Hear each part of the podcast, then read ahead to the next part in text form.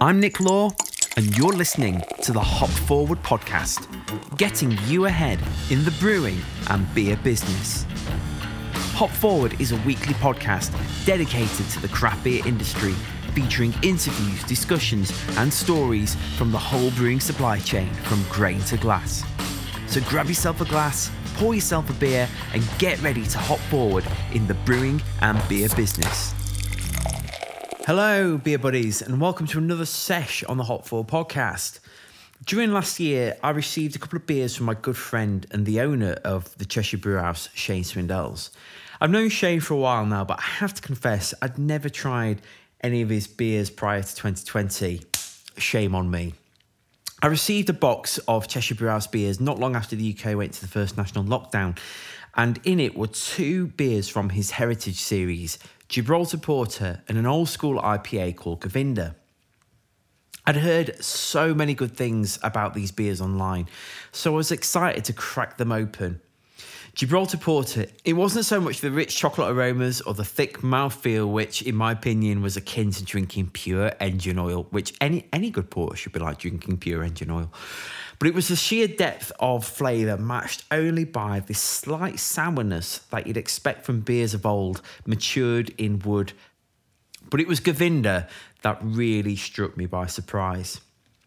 Brewed with Chevalier malt, a heritage barley resurrected from a handful of seeds, the beer has an exceptional character that is unrivaled, in my opinion, by most modern beers. I don't want to say too much at this stage because I'm going to do a tasting of it live on air, as it were, only with a very, very special edition of this beer. But before we do, I asked Shane to share about Govinda and the use of Chevalier malt in his own words because, as a brewer myself, I truly believe that only the brewer themselves can really do justice when it comes to describing such a unique beer in their own words. So here's Shane Swindells from the Cheshire Brew House talking about Govinda and his use of Chevalier malt. Hello, Nick. Um, thanks for asking me to give you some thoughts on brewing with Chevalier. It's uh, a fantastic malt. Just really, really um, excites me when I, whenever I get a chance to, to do anything with it. Um, anyway, we first got to brew with it back in late 2013, beginning of 2014. I went to a, um, a, a, seminar held by Crisp Malt at the Tetley Building in Leeds. Just so happened I was on my way to see Alistair Sims at the time to get some a couple of oak casks to barrel age some beer in, and um, that during the seminar they were talking about Chevalier and how they had a 200 kilos of it and. Um, just enough for a small brewer to do like a, a four or five barrel batch. And um, anyway, I just jumped at the chance to get hold of it uh, because we'd been brewing a heritage IPA from originally brewed around the 1840s for a couple of years, and um, to actually get a chance to to buy the ingredients to make it with was just something that really excited me. So I did everything I could to get hold of that um, a very small amount of Chevalier. And um, and when they agreed to uh, let me have it, I was amazed, but I was also quite well, quite shocked really, and quite frightened of uh, right, what how how can I do this stuff justice? Because um, it's going to be quite a different thing to um, to a modern barley. Um, so uh, I got it and. Um, I sat on it for a couple of months, two or three months actually, whilst I did lots of reading and as much research as I possibly could.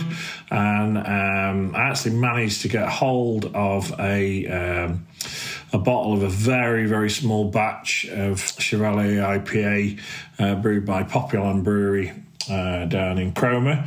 Um, I paid 28 quid for a 250 ml bottle of this beer made with Chevalier, which was a very small amount. The, the, the only two breweries that had used it before I got it, uh, as far as I'm aware, was Poppyland, where he got a very small amount to do 50 bottles of you know, 250 ml each. And Dr. Chris Ridout did a cask with Sarah DeVos, uh, where they brewed a cask of beer for their local beer festival. And obviously, they can get their hands on it because they're responsible responsible for uh, reintroducing it and, and, making sure it grows okay. Uh, but anyway, I got hold of the uh, Days of Empire um, IPA from Poppyland, and uh, it shocked me actually. Uh, I found it so sweet.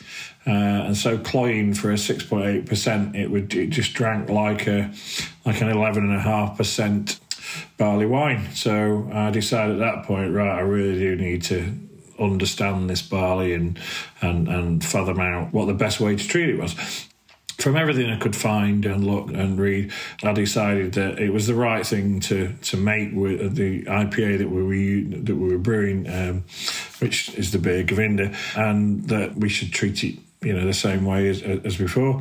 The the thing with Chevalier, uh, a lot of people I think just don't quite get it, and um, they they treat it like a, a, a modern barley, and, and you, I don't think you can do that. Maybe you can. Um, well, to cut long story short, the first the first batch of Chevalier I, I, managed to get my hands on was floor malted, and um, I don't think it was very well modified, and it was a good job that the beer has one hell of a lot of hops for bittering because that bittering addition, that massive bittering addition, probably about five, six times the amount that we would put in a modern modern uh, beer, balanced the beer out, dried it up, and made it really drinkable. So Govinda, with the uh, hop charge that it has, should be theoretically around 120 IBU. Everybody that drank that first beer, uh, which you should have a bottle of, considered it to be about 40 IBU.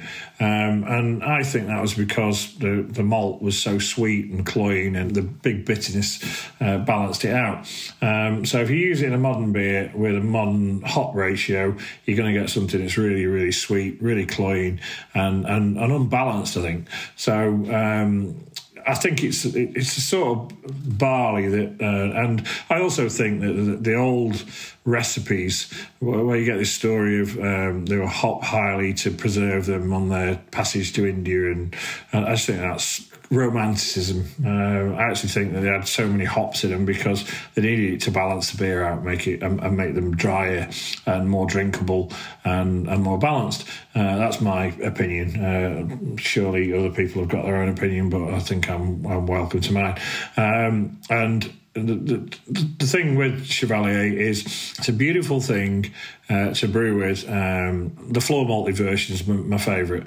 Uh, the last two batches of Chevalier Govinda that we've brewed have been made with malt that's been do- we're done in hydraulic maltings, and um, I thought they came out far too dry, and there was just less flavour and, and aroma from the Chevalier and so I, I, preferred the, the floor malted version. We've got some floor malted at the moment to brew with, and I, am really looking forward to it because I, I just think it's going to be so much better, so much more flavoured. And um, to today's specs, I was talking to um, my rep the other day, and he, and he said it's it, it, it's not really as good as they would think. But to me, from what he was saying, it's more like the first batch, and I think that it's going to make a fantastic beer. But it's going to have to be uh, dealt with uh, like you, you, deal with, with, an old barley. It's going to be highly hopped, and and and the big hop charge against the barley will balance it out. Uh, but I find with uh, Chevalier barley, you get a lovely apricot jamminess when, when the beer is fresh, and, and it just it just seems to um, it just gives you more body, more flavour. There's a lot more aroma with it, and um, it it just it, it, makes old style beers fantastically. We we, we brewed. Um, Govinda with it several times. We brewed um, Gibraltar Porter with it last year, and that got great reviews. People loved it because it just gives the Chevalier barley just gives so much more richness and and and, and flavour and profile to, to, to beer.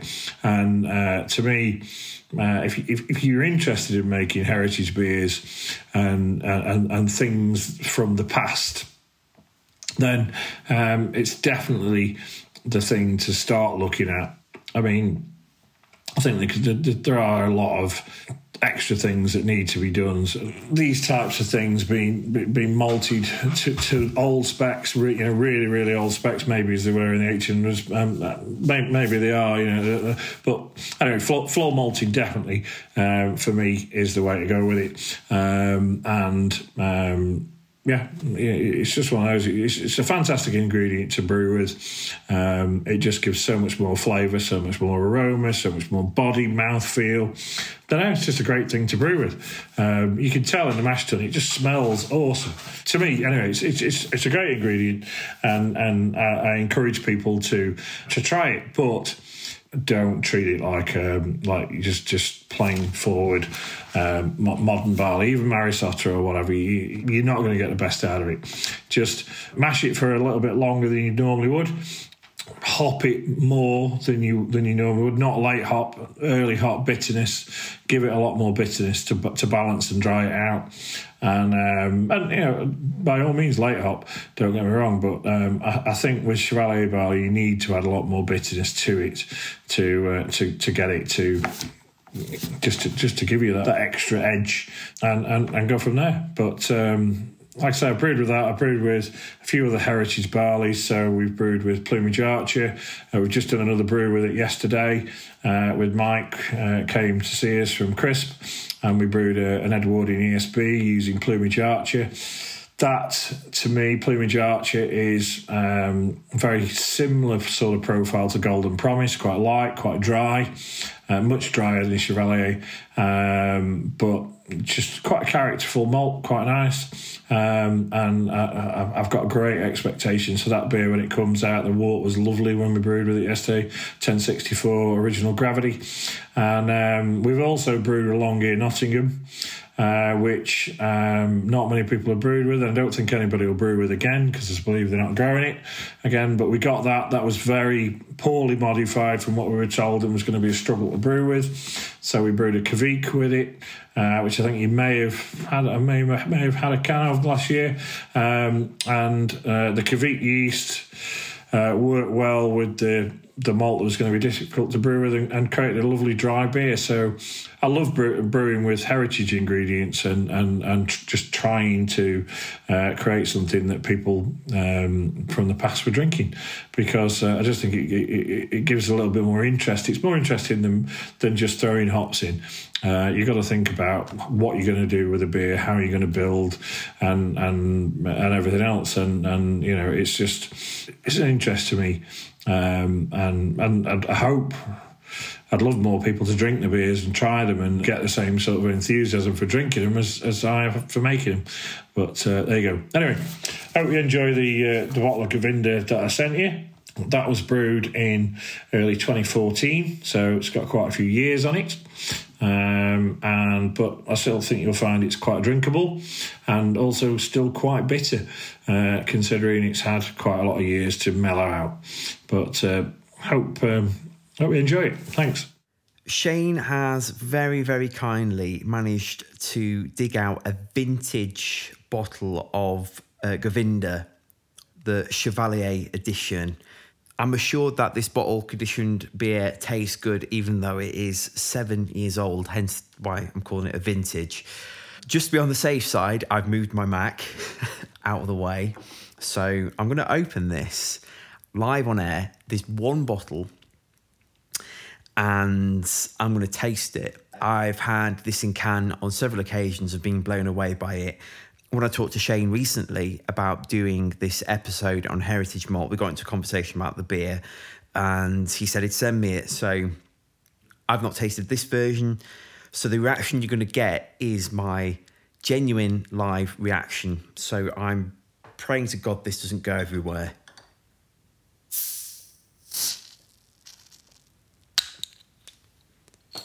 So far, so good. Okay.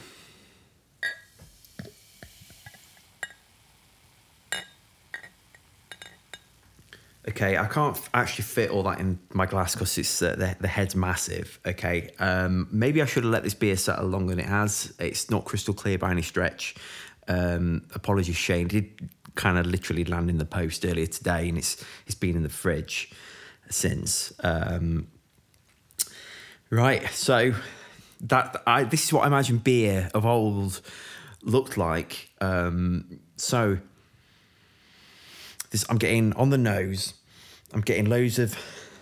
Oh, how, how would I explain this? Kind of rustic, almost toffee, slightly apple aromas. It does remind me of when I had Govinda in can. I'm just gonna have to drink this. So here we go. That is so good. that is so incredibly good. Even after all this time, I'm not even sure how to put that into words. Um, the the flavor is complex. You're getting obviously you're getting malt, but it's not just like picking up a handful of Maris Otter or Best Ale and chewing on it. It's an oaky kind of quality. There's a nuttiness to it, but there's a slight acidity to this beer as well. Um, and again, this this is what I would imagine an India Pale Ale to have tasted like back in the 19th century. I think even though there's an acidity there, and it's again, it's it's not aggressive, it's it's slightly tart, but without suggesting for a moment that it's somehow oxidized or anything. I mean, this beer to say it's been stored away wherever it has been for a long time, it opens and drinks like it was packaged yesterday. I mean, the, the head retention is something else, by the way. If you've ever been to a brewery like Timothy Taylor's or Black Sheep and you see the Yorkshire Squares and how the, the yeast is foaming on top, it's almost got that kind of quality on top of the, the, the foam. Uh, but I'm digressing from the taste. Um, th- there's so much character in there. It's, it's warming. There's a spicy booziness to it, but it's not aggressive. It doesn't suggest at all that there's any off flavors going on. You just get this slightly caramel, slight vanilla, almost honey like flavor to it. And um, in, in ter- like I say, in terms of color, it's it's really not clear. You can't read your newspaper through it. I'm sorry if you have a camera membership and you want to be able to read your copy of the Daily Telegraph through there. It's not going to happen. But it's just stunning. It, I'm just enjoying every mouthful of it. It's um, the mouthfeel's not as thick as I remember uh, Govinda the last time I had it. It's definitely not thin, and there's there's enough body to it. Um, as uh, I'm just, I'm just blown away. I mean, for anyone that's listened to the Hop Forward podcast before, you'll know I'm a big fan of the Cheshire Brewhouse and the beers that Shane makes. I think they're exceptional beers, and I, I think Cheshire Brewhouse is one of the most underrated and unsung breweries in British beer at the moment. So, um, what an absolute treat to get this in the post from Shane. So, Shane, if you're listening, I'm sure you are. Just a huge, massive thank you for sending this through. It's an absolute delight of a beer. And um, I'm very much looking forward to coming over to the brewery at some point and getting to taste it direct from the source. So, there you have it. What an absolutely fantastic beer. If you want to try more of the Cheshire Brewhouse's beers, then make sure you head over to cheshirebrewhouse.co.uk and pick up some of their cans. They're just such great beers, and I can't sing their praises high enough for the quality of stuff they're just putting out there. So, this episode is all about heritage malt. And I have a confession I have beef with a lot of brewers because a lot of brewers are obsessed with hops. Don't get me wrong, I love hops. I love being hit in the face with Citra, Simcoe, Sabro, Mosaic, all of them, those juicy pineapple, tropical aromas, like listening to Wham turned all the way up to 11, 12 even. But malt just doesn't get a look in half the time. And there's this misconception about brown beers and people disrespecting anything that's either not gold or black or you know red or pink or whatever. Like malt is as much of the heart and soul behind beer as hops are the star of the show or yeast is. People don't talk and give enough airtime to malt. But i also feel like a lot of brewers don't give malt and their grist bills the time of day that they deserve. I can't begin to tell you the amount of recipes I've seen from brewers for a stout, for example, where there's no roasted barley or flake barley on the grist bill. And it's those attention to details about malt that I think some brewers really need to brush up on. I absolutely love chewing the raw grains. I'll pick them up and give them a good chew. I remember at the Sheffield Brewery, I'd be like walking up to Paddy with a mouthful and being all like, try this, Paddy. And he'd be like, what? Empty your mouth. Oh, try this. Oh, it's spraying everywhere. I'm exaggerating. But Paddy will know what I mean because he's guilty of hyperbole too. Um, oh, drive safe, Paddy. You heard what I said. But seriously, you know, chewing on a mouthful of Caragold or Chevalier or best ale, you know, you get so many flavors out of these malts and it gives you an idea of where your beer's going to end up. Um, in addition to Govinda, on my table, my next beer will be uh, Otto, which is a Doppelbock by Thornbridge. The, the malt character on this is amazing. Yeah, you've got the banana and the bubblegum and cloves and the slight hint of licorice that you'd get from a Doppelbock, but it's got this chewy and warm finish it's got this raisin and plum flavors that come as a result of the malt bill. What would happen if we embraced malt as much as we did hops and yeast? Today in the Hop Forward podcast, I talked to David Griggs and Carl Heron from Crisp Malt about heritage malts and how we can use them and how we can get the best out of our beers using them.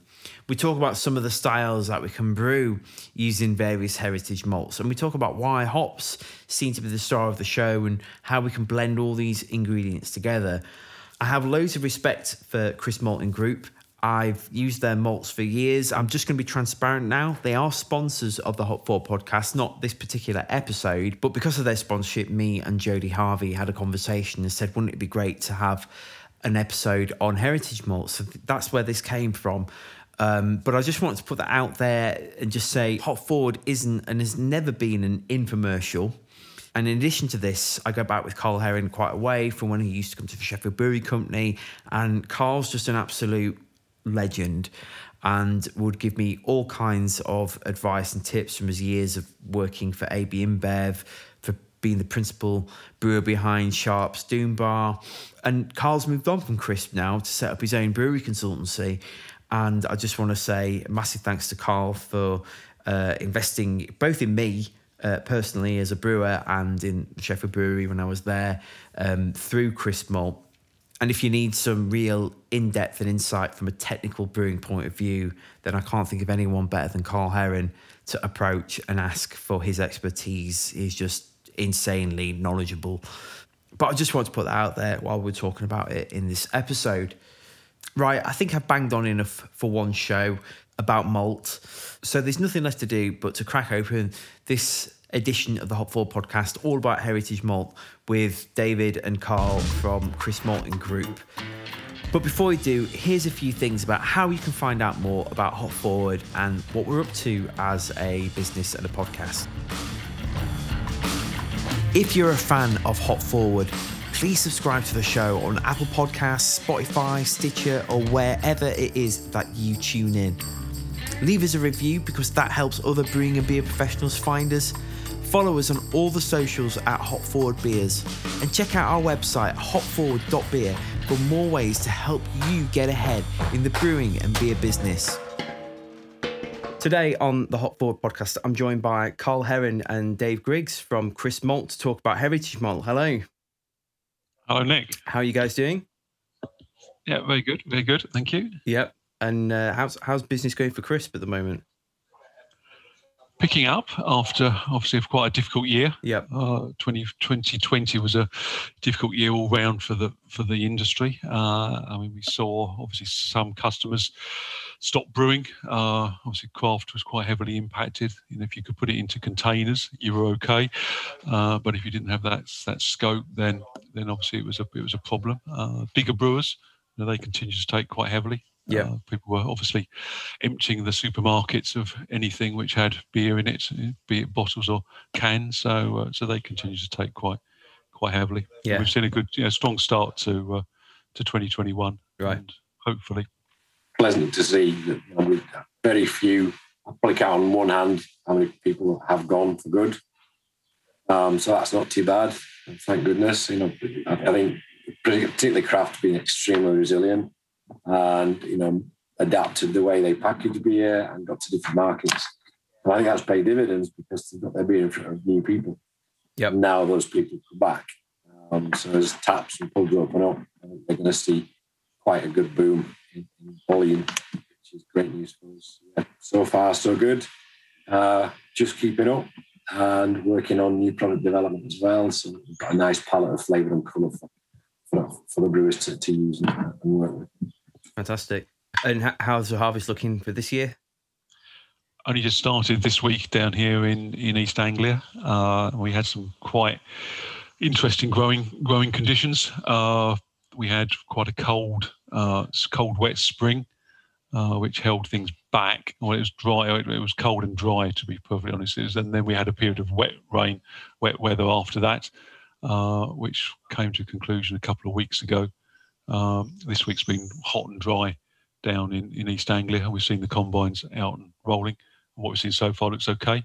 Uh, it's early days though. You shouldn't make any judgment on the first few uh, first few samples. We need to see quite a few samples mm. through the door. Yeah. First of all, so we're probably running a couple of weeks behind where we would normally expect harvest, yeah. or where harvest has been over the last couple of years. Mm.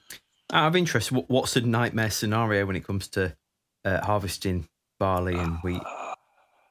I suppose the last year was was a difficult year because we had that very long dry period. Just as we went into lockdown, if you remember, mm. the weather turned fantastic. Everybody wanted to be outside, but it wasn't great for the barley because it was very dry, very hot, uh, and that causes some problems in terms of quality, you know, harvest was okay, uh, but the quality that was harvested was was a little bit deficient against where we'd like it to have been.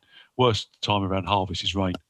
Yep. You can't get your combine harvester out there. You don't want to bring your half a million pound combine harvester out in the rain if you can, if you can avoid it. We don't want high moisture barley because it then causes us problems.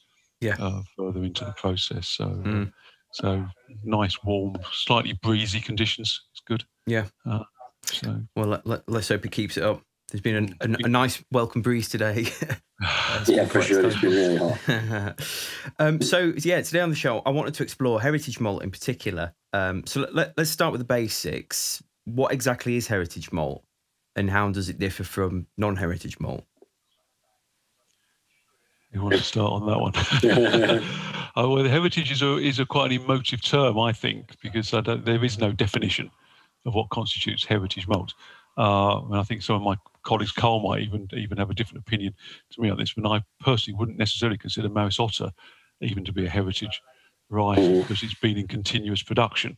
So Otter was first cropped in 1965, and uh, we can, it's been continued to be grown all the way through. Whereas our other heritage malts, so going back to Chevalier in from the 1820s. You know, it was grown all the way through to the early early part of the uh, the 20th century, and then it fell out of use. So that's actually had to be resurrected. Um, so, in my view, you know, there's other people on the continent who are touting varieties from the 1990s as heritage right. varieties. So, I think it's it's you know it's horses for courses. I think the key thing for me is the fact that you know working with the uh, John Innes Centre you know, we were getting these barleys from the seed bank. Um, and, and that, in my opinion, is heritage because it's been safely stored away. And they've started a program now. Initially, it wasn't really about getting them back to brew with, it was about taking some of the genetic traits they've got in them because they've been out of circulation so long and getting them back into modern varieties. And thankfully, uh, Chris Ridout, who was kind of leading that particular project along with uh, um, what's the lady's name, Dave? Sarah, Sarah DeVos. Yes, yeah, Sarah DeVos. Um, Chris uh, does some brewing himself, and he's he kind of contacted us, and that's how we got involved. And what we discovered, obviously, we've got some fantastic flavors there, um, and that's why we've decided to start resurrecting them and working with them, and, and actually giving them to farmers to grow for us. Mm. So, I mean, let, us talk about floor malting for a moment. Um, I mean, I'm, I'm, sure there'll be some of our listeners out there who are with what it is, but what, what is the method and, and what's the alternative to floor malting? I mean, is, is there even an alternative method? And what flavour impact does it have on uh, the barley and ultimately the beer with um, barleys and cereals that have been floor malted as opposed to ones that haven't? So floor malting is is the traditional technique for for making malt. If we go back, uh, go certainly go back hundred years, you know the majority of the malt made around the world would have been made on a floor maltings. So in a floor maltings, you know, we're carrying out the same process of steeping, germination, and kilning. Uh, whereas there's, there's, a significant difference between a floor maltings and a modern maltings is that the germination phase is carried out on the floor, hence floor malting. Yep. Uh, so, uh, so very thin layer of, of grain, you know, hand turned, no forced aeration in it.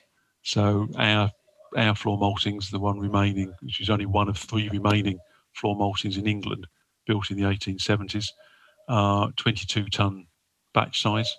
So it goes through two little steep tanks and then out onto one of three floors. So we split the batch across three floors and it's manually managed from there. So it's shoveled and it's raked and it's then ploughed to, to move it to the point where it can then go into the kiln. And the kiln here is still natural draft. So effectively light a fire and let nature do its course in, in drawing warm air up through the through the kiln bed. Uh, whereas in a modern malting plant, you know, we've got much bigger batch sizes. Uh, we're forcing large volumes of air through the grain to humidify it and to keep it cool. And then when it goes onto the kiln, you know, similarly, it's it's large air movement mm. uh, to achieve, you know, the drying phase. And so what we think is it's the it's the it's the duration of the process and it's the it's the very restricted air movement that contributes to some of the flavour differences that we see on floor malt and the extended kilning time as well. Right. So on a, a, a malt variety such as Maris Otter, for example, um, if you were to take a Otter that had been floor malted versus one which had used modern methods, like what are the noticeable differences you would taste in those two, and how would that come through in the beer? Is it noticeable or? I would say so. Yeah, we did some um, analysis, some mass spec and GC analysis, Dave. yeah, that's right. see some differences. Yeah. Yeah, so we've done some work to show, you know, could we see a difference? So there's a million dollar question is anyone goes onto the floor might say, well, how does this differ from the malt that you make on the other modern plants? And we'd had some anecdotal evidence that, that people were picking up flavour differences between the say, you say, between Maris Otter or, or another variety that's gone through the modern plants and has gone through the floor maltings. And in one of the reasons that you know that obviously Maris Otter has had its duration of uses because of flavour. Uh, so we did do some uh, we did do some some some fairly sophisticated analytical work to show that there were different compounds present which would contribute to flavour in the floor malt that were absent in the in the pneumatic, the, the modern malt production. Yeah. The hard part is tying those into you know what you taste. Hmm. Yeah, I mean obviously that there's a transformation of flavours and different components um, in the malt, particularly peptides and polypeptides and amino acids. Um, and all those are affected by the like low bed depth and also, I think particularly, as Dave mentioned, the kilning, because it's natural draft, you're not driving off some of the delicate aromas. So I've had people brew with both, and there is more complexity with the floor malted stuff. But in terms of putting your finger on a particular flavour, nobody's done that, and I don't think you could. It's just more complex. You right. name a compound that you smell or taste, but you taste the two beers next to each other and I would say the floor malted malt is gives more depth, more complexity, and is, is richer. Is probably the best way I would describe it. Yeah, I guess that makes sense. I remember um, a beer I used to brew called Crucible Best. In fact, it was the beer Carl you brewed with me when you first came to visit Sheffield Brewery, yeah. and yeah, and I, uh, I I left the sample tap open, and you were like, "What's that noise?" I'm, I'm, I, and I, am definitely one of I'm like, what noise? Because like that, that sort of gushing noise, and I, I looked down and we'd lost about two barrels worth of beer. Um, yeah. But I, with, with, that beer, um, I remember um, using two different yeast strains. One was just a like a, a dried yeast, and the other was a, a liquid yeast strain, and um, and then doing a side by side comparison uh, when we had our tap room open and, and saying to customers, look, try, try, these two and, and tell me which you prefer and, and what flavors you pick out. Um, you could just tell with the one with the liquid yeast strain, even though there wasn't much difference between the two, and you couldn't quite say, oh, well, that's got a definite this or that. there were, it, complexity is the word. It was just more complex and softer and more well rounded. Is it is it a similar kind of vibe? What you're getting at with the the malt? Indeed. Yeah. Yeah. I mean, Mally's obviously is classically malty deep, um, biscuity and that kind of thing. That get more levels and more layers. It does like that's a great description, rounding it off and rounding the flavors. Yeah. Um, and just getting that balance Yeah. seems to work really well with. So when people are using heritage malts, typically what sort of EBC can people expect from the, the range that Crisp do? Um, what kind of extractabilities are, are is there much difference uh, between that and maybe highly modified malts, and or are there any other quirks in the technical specification sheets that brewers should be looking out for when they're using them? I think the most surprising thing was when we when we first produced sufficient Chevalier to actually analyse. So we started the first production run was 500 kilograms uh, on the floor malt, and so that would have been the first time that anyone had malted Chevalier, possibly for you know almost 100 years. Certainly, you know in this part of the world. And we were, we were all quite excited to see what, what the analysis, what the malt analysis was going to look like, because obviously we've got tools to analyse it, which wouldn't have been available 100, 100 years ago. And what was astonishing to us was that the only significant difference between the Chevalier malt and that of that what you would consider coming from a modern variety was that the extract was lower. Right. So it still had good viability, it still had good soluble nitrogen, it had good enzymes, and it was really only the extract.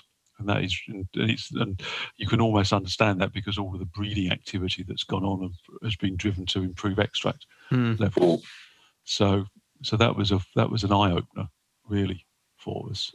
Uh, and I think from there onwards, I mean, Chevalier, you know, I'll leave Carl to talk more about the brewing side of it, but you know, we see fairly consistent results. The only, the slight, one of the one of the one of the areas which these varieties tend to uh, differ from the modern varieties, they tend to accumulate higher levels of nitrogen. Yes. So we do tend to get higher nitrogen crops from these from these varieties, which may well have been, you know, uh, indicative of what they were like hundred years ago. Yep. Uh, Yeah. Because the farmers there would have had wouldn't have had very good control over over nitrogen. They wouldn't have been adding man-made fertilizer. They'd have been going to the pig shed and and, and lobbing the, you know lobbing that onto the ground Yeah, yeah, true. before sowing. So uh, you know it may well have been that our forebears were brewing, you know, with quite high nitrogen barley. Yep. And what do th those elevated nitrogen levels do for a beer if you get a, a, a barley that's high in nitrogen? What it tends to be is higher nitrogens mean higher enzyme levels. Um, you also have more amino acid content there because the malting process does break down some of these uh, proteins into their constituent parts, amino acids. And it's amino acids that provide flavor compounds in beer because those are taken up by the yeast, and then the yeast excretes flavor compounds by utilizing and forming these amino acids into building blocks for, for its own its own growth and reproduction. Um, so that's probably where the more complex flavors come from. Um, the compromise, of course, is that you've got more nitrogen in the grain, you've got less starch. You've got less starch, you've got less extract. So that's why there is that kind of lower extract capability. But in terms of brewing it, um, you know, enzyme levels are good.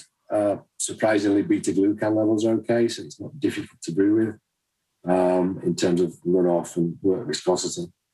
Um, so it's really just extracts. Ni- nitrogen, I think, contributes to flavour uh, and makes it more interesting in the beer. Yeah.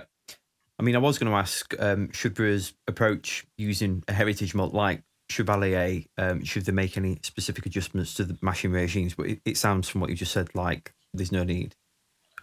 Yeah. I mean, what I normally recommend is give it an extra 15 minutes Right. Or whatever. I mean, all right, if you're doing a 90 minute mash anyway, that's fine. But a 75 minute mash, I think just make sure it's properly converted. I think the only exception that Carl could could possibly be with Hannah, where we've Yes. seen that. So Hannah is the uh, original Pilsen variety, uh, and again we've got you know it was quite exciting again to see what the analysis of the first batch of that was going to look like for more than hundred years, and that had exceptionally low colour. Now you know I've got a bit of a theory that that's why it was selected. Mhm. Wilson. It was, you know, it was picked, well, it wasn't picked because of that, but having seen that it was given low colour, it was, you know, it became the variety of, or the, the barley of choice. But that Hannah tends to be a little bit lower levels of nitrogen modification, so it does suit temperature programmed or even decoction. You know, we've tried. We've got one or two new brewers who are, dis- who are rediscovering the joys of, of decoction mashing. You uh, know, they're getting good performance out of it, and that's again, that's how it would have been. That's how it would have been brewed with. So maybe the expectation that you can you can handle it like you would in modern variety is isn't quite right. So you do have to think think historical when you're using a heritage. Yeah, I mean, obviously variety. the Moravian Moravia is a, it's a continental barley, and they do grow differently. So you know, it would have developed in a different way, and so it's not. It's more difficult to modify. You know, we do leave it for longer on the floors. That, that's where you've got the flexibility on the floors. You don't move it on to the next stage until you've done your rub with your grain. You make sure that it's you know you've fully converted and, and, and uh, modified the starch in, in, the, in the endosperm. And uh, that means that probably a, a Hannah would take maybe seven or eight days germination. A Maris which we do put across the floors, the number 19 Maris is specifically made on number 19 floor mold, malting plant. Um, then, you know, that might take five days, you know, because it's a little more than so. But yeah, um, Dave's right. You do need to be a little bit more careful in terms of temperature control with Hannah. And if you cannot, if you can step mash, then or, or decoct um, to bring temperature up from say starting at 52, probably give it a proteolytic stand, and then bring it up to saccharification temperatures, you know, sort of 65 or so. Yep. Um, that that does help with yields and also with clarity. Mm. So for brewers that have a single infusion mash tun, which uh, obviously there, there, are quite a lot of brewers out there, myself included, um, that are limited in that way. Um, is there a way with doing those step mashes? What what's the best approach for doing that, or should you just sort of steer clear and leave it to people that have got nicer systems? Good question. I think that the first year that we released it commercially, there was probably a better crop than the second year. So as Dave spoke about earlier, 2020 was tough across the board. Um, and the heritage varieties suffered the same as the modern ones in terms of you know climate and growing conditions. So um, the first year that we did it, people were mashing it at 63, giving it 75 minutes, perfectly all right, no problems at all. The 2020 crop, we've definitely recommended to customers that they step mash that. Um, I think a couple of people have just done it single temperature, but their yields are well down. So it is possible. In a smaller brewery, you could raise temperature with water. So you might do a thicker mash, mashing at 52, and then sparge and stir to bring the temperature up. Or you could do the decoction, which is taking a portion of the mash out, raising it, in actual fact, boiling it, and then putting it back in. And that gives you the temperature rise, which obviously takes a little bit of calculation to be, to be able to get the, the, the accurate temperature, relatively accurate temperature you need. Um, and that bring that method in itself brings a certain kind of Czech, Central European lager character to those beers mm. Purely by using that method. So you know, in some ways, it's quite a good thing to do because it gives that unique flavour if you're looking for that style of beer. So yep. it's possible. You know, you've got your kettle, you've got a kettle sat there next to your mash tun. It's empty, so you could, in theory, heat it up in there and then bring it back again but you'd need some fancy pipework to do that. yeah, I I mean I'm I'm fine. I've got a very very tiny system, but I, I'm just thinking about when I was back at Sheffield Brewery. I'm, uh, I'm that would I, be interesting. There. That, that, would have been interesting, yeah. wouldn't it? Um, uh-huh. particularly uh, getting it back up from you know uh, downstairs up to that mezzanine floor. yeah. So um, yeah, I mean Sheffield. Just to explain, Dave, Sheffield, no, the mash tuns above the kettle right. theirs, so you'd have to get it back up the back way. Up. Yeah, so yeah. Quite a challenge that. Yeah, it's like a tower brewing system. That's how it's set up. So uh, quirky, yeah, very quirky. Yeah. Best thing about it was um, you could tip, you literally tip the mash tun um, to get all the grain out and just go down a chute.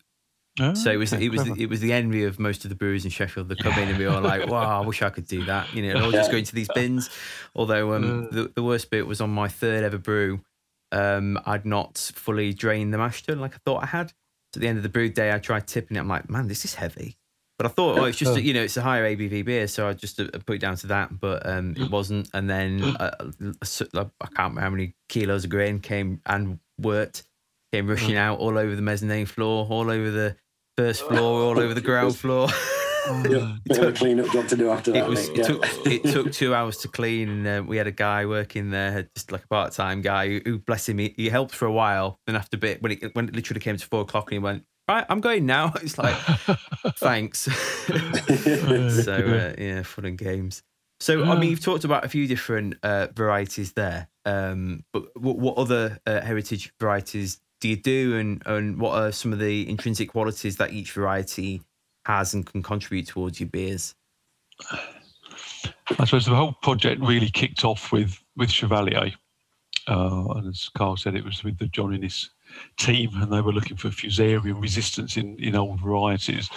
Uh, and then having re-commercialised Chevalier, they did this sort of spin-off company called New Heritage Barleys, uh, which we're working working with, and given their access to the to the germplasm, they can present us with small quantities that we can micromalt and, and work through. And that's really how the Hannah emerged after this. Obviously, you know, we're familiar with with with, with these older barleys and the heritage and the history behind them. So you know, Hannah was a was a good one to to move forward. Uh, we also done plumage archer. So plumage archer was the first deliberately crossbred malting barley true variety in crossbred by Dr. Beaven in in the early 1900s from plumage and archer. Uh, and so we've also got that on the go at the moment. And then there's a nice connection from Plumage Archer into Maris Otter, because Plumage Archer was one of the grandparents of, of Maris Otter. So you know, there's quite a nice sort of flow through the pipeline that way.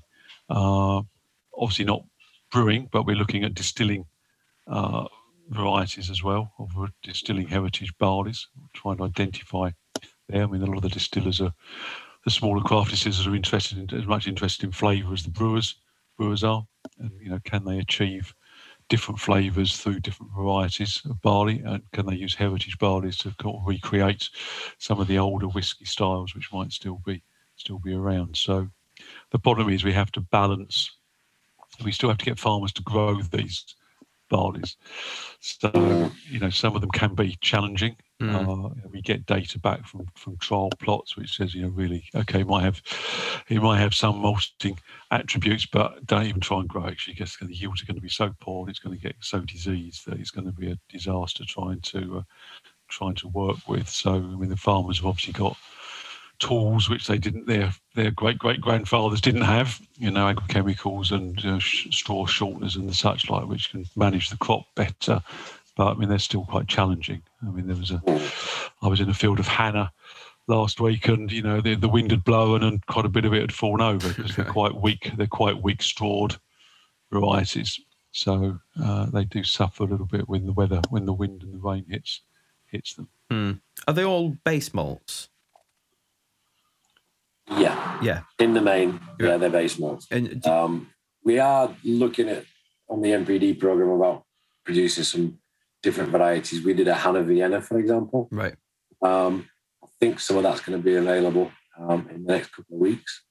Um, and Western Brewery brewed uh, yeah with 100% of that. Um, it's amazing. It really is tasty and different. Yeah, I think that might that um, might be here. There's a box in the post room addressed to you from Western Brewery. I didn't open it. Good. I look forward to it. Excellent.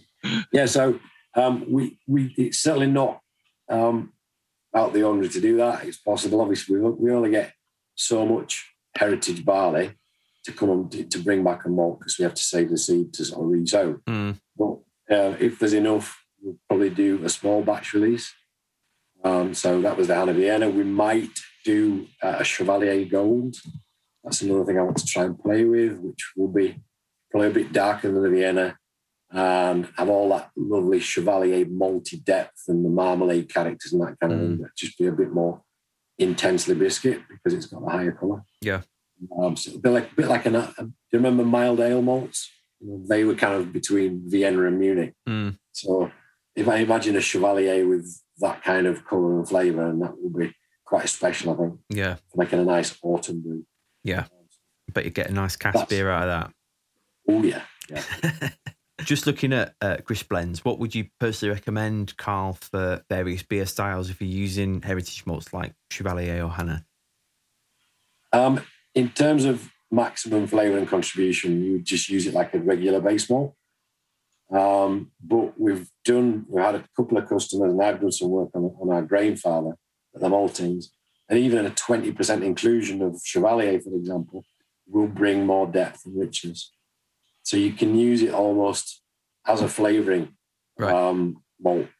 Um, so if you don't want to commit to doing 100%, then you can obviously use some to boost flavour uh, in a particular style.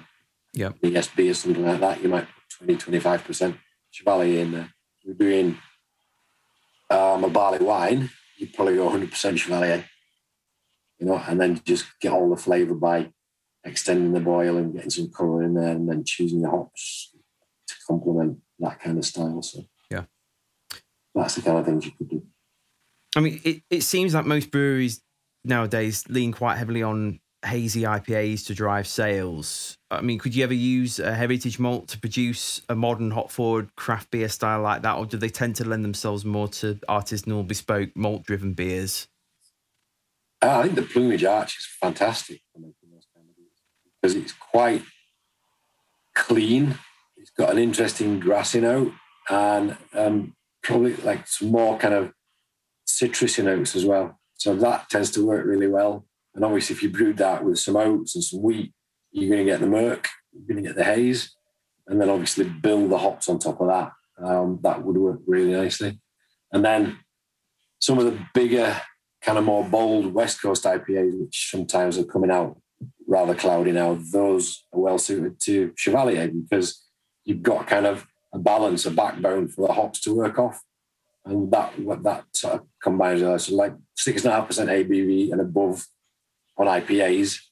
Uh, and then for New England IPAs and more hazy styles of beer, I'd probably go with Chevalier uh, with Plumage Archer. Right. Amazing.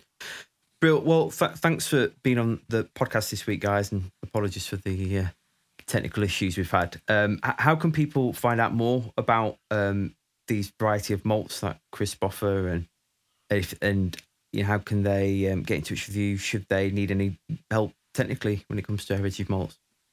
Um, well, we've got uh, all the details on the website, and there is actually uh, a heritage malt handbook now, an individual handbook that goes through all we've been talking about and more in terms of details.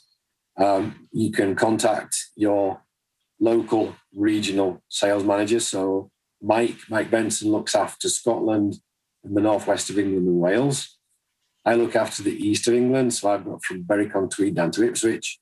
And then Nigel Gibbons, he looks after the south, so he's got Bristol, London, and everything south of that. So uh, you can get in touch with us through the website. Our phone numbers are on there, and uh, we can give you some advice. And uh, there's lots of information, and always here for technical help. Uh, we've got recipes for these as well there in the handbook. So plenty of information. First protocol, and then just give us a shout if you need us. Nice one. Brilliant. Well, thank you, guys. Thank you. Pleasure, Nick. Good to see you. Thank you. No, it's been fun. Thank you.